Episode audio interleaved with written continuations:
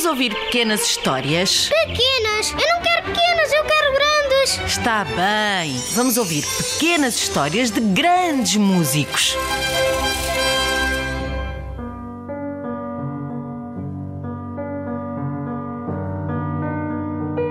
Clara Schumann só começou a falar muito tarde. Já depois dos quatro anos. Muitos pensavam que talvez fosse surda Outros achavam que era demasiado lenta. ou pouco inteligente. Mas estavam bem enganados. Não só Clara escutava muito, E bem, como o seu olhar claríssimo fixava tudo o que via. começou a aprender música e a decifrar partituras muito antes de saber falar Ler ou escrever.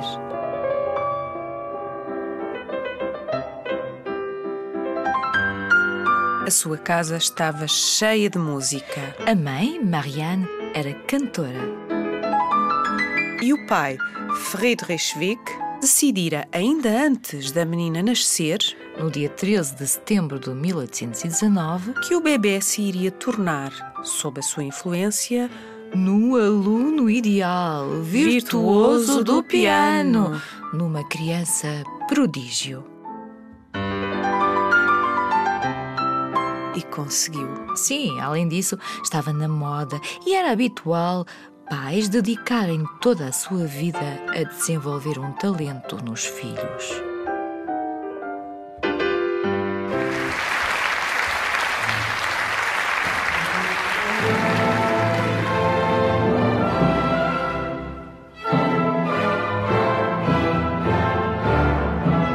Clara Josephine Wick fez sucesso por toda a Europa.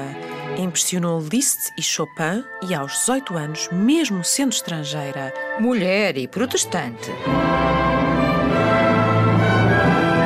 recebeu das mãos do imperador da Áustria o título mais elevado na música. Real e imperial virtuoso de câmara. Era uma vida de treino intenso, com aulas de canto, Violino, harmonia, contraponto, orquestração, com as rotinas todas controladas pelo pai, que também agendava concertos e escrevia nos diários da filha. mas um diário deve ser secreto. Clara começou a compor aos 11 anos, escreveu o seu concerto para piano aos 14 e aos 9 deu um recital, tendo aí conhecido um futuro aluno do pai.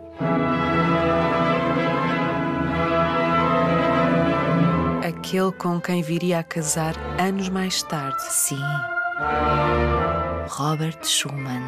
Outro grande compositor. Conta-se que Schumann Nove anos mais velho, se disfarçava de fantasma para divertir a menina.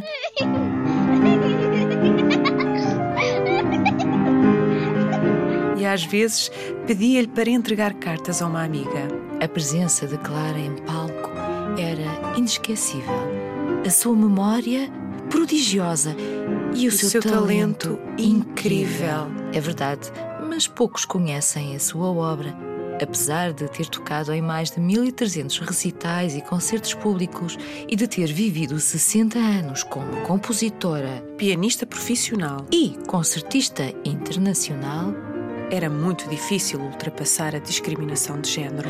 sim, porque isso significava desafiar todas as convenções daquele tempo. Era proibido uma mulher apresentar-se em público depois de casada. Ou se o marido não gostasse, E muito menos lhe seria permitido ter uma carreira. sobretudo se fosse mãe de uma numerosa família. Mas Clara conseguiu ultrapassar estas e muitas outras dificuldades. Vale bem a pena descobrir a sua música.